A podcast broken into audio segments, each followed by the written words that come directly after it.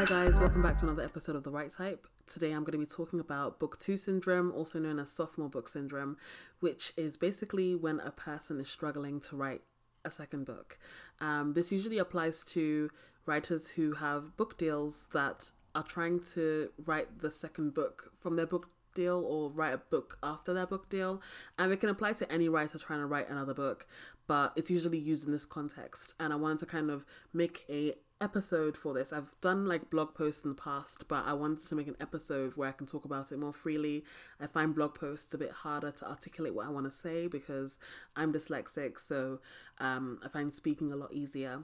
Before I start the episode, I just wanted to firstly say thank you for all the support you guys have given me. I just reached 150 followers on Instagram and I only just started this whole thing in September of 2019 and it's already grown um, more than I thought it would. And I'm so happy for the support, especially from my friends and just people that have been so nice about the podcast and listened every week.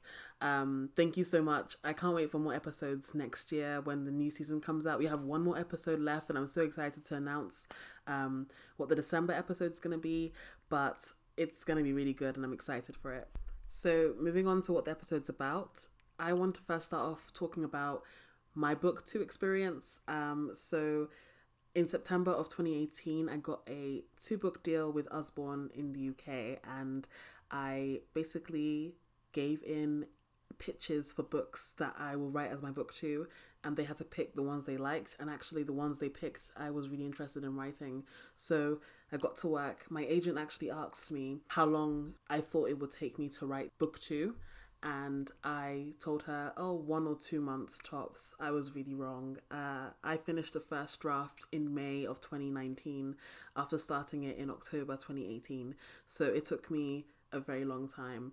That first draft was really bad, and I'm not used to having first drafts be completely awful because I usually edit as I go along. But this time around, I was just freely writing because I had to get it down. I realized that all my preconceived notions of what it means to write a book had to be left behind.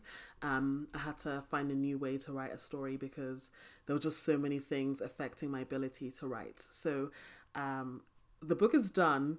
We're not done completely. I've got months and months of revisions left to do um, before it's ready to come out. I think in 2022. I'm not sure yet. It depends on publishing schedules, which change all the time but it's finally kind of a book. So I'm here to share basically how I did it. I feel like when I was writing book two, I watched every video I could find, read every blog post I could find, and I was desperate to find any piece of advice that would guide me to the right direction for how to crack this book.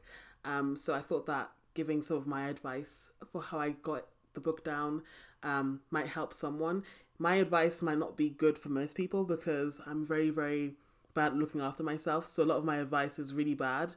Um, not bad as in it won't get you results. Uh, bad as in it's probably not good for your health.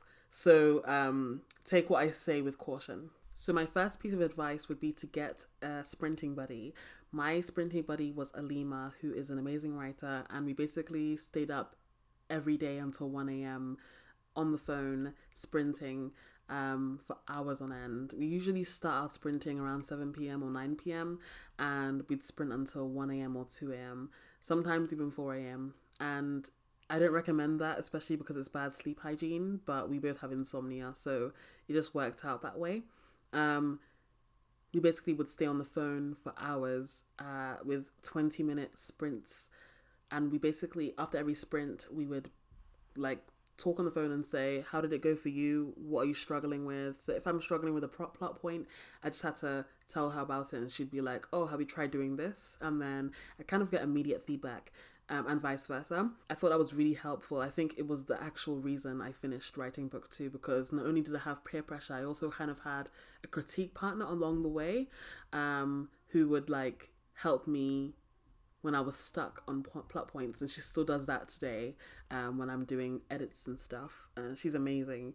Um, and yeah, I think that it's really good to get someone who is at the same stage as you, as in you're both writing maybe book two, um, or someone that just basically is, is as focused on something as you because some people kind of want a casual writing buddy that they will kind of spend some time on the phone talking about like life and gossiping and the other time like casually writing but i kind of wanted it to be like a gym workout but like in our homes in pajamas drinking tea so yeah that's my first piece of advice my second piece of advice is another one that is not necessarily healthy. Um, it's basically to scare yourself. Uh, I have anxiety, but my anxiety is not really to do with kind of existential stuff to do with my work. I like scaring myself into working. Um, some people that just increases their anxiety and isn't good for them. So don't do this if that would do that to you. So uh, I got this advice from a video that Kim Chance did. She's a really great author tuber who makes videos about writing and publishing industry, and she's published two books with Flux um, in the US.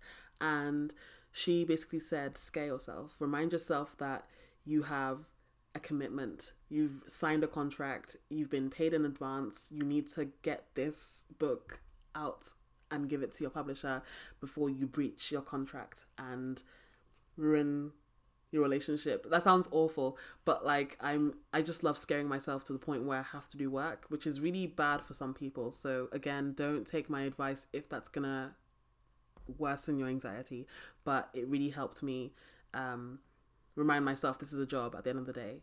My third piece of advice is from an author called V.E. Schwab. She has written so many books, so many New York Times bestsellers, but her advice was to write the ending first. I am a planner, so I love planning stories. I'm very type A. I love making lists and having like things that feel like they've been set in stone and they're like being checked off. So she said plan your endings first and i've started doing that with my new projects because i feel like having an ending that is really compelling and really interesting to you as the author as well as to a reader um, is going to make you want to finish this book and it gives you kind of a finish line. So sometimes writing a book feels like it's just like an endless field that you're running through um, and you don't know where you're going. I feel like some people like to find their way they find that part interesting and fun but i think with doing something like book two that you're struggling with, seeing what happens when you plan the ending um, and make it a very interesting, compelling one. It, it might not even stay the same at the end of the day, but just having something that is fun to look forward to um, can give you that motivation to finish.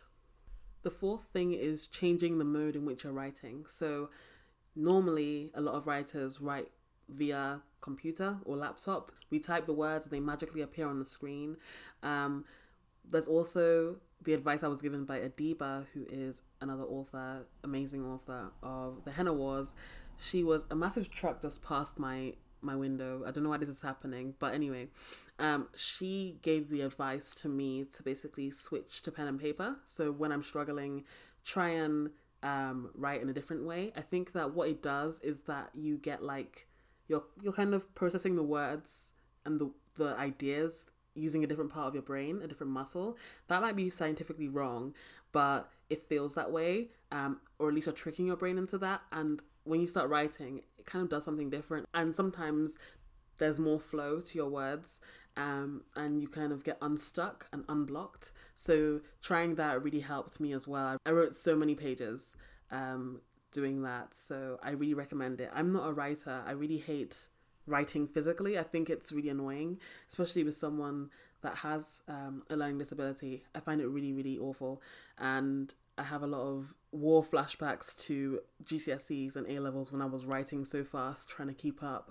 Um, so I don't like writing on paper, but it really helps in the times when you're desperate. So I would recommend doing that.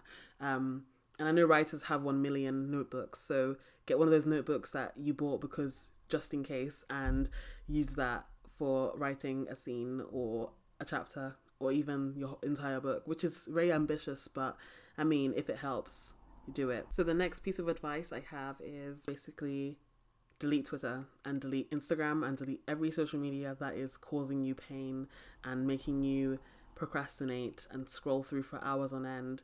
I deleted Instagram without telling any of my friends. They were all thought I was dead.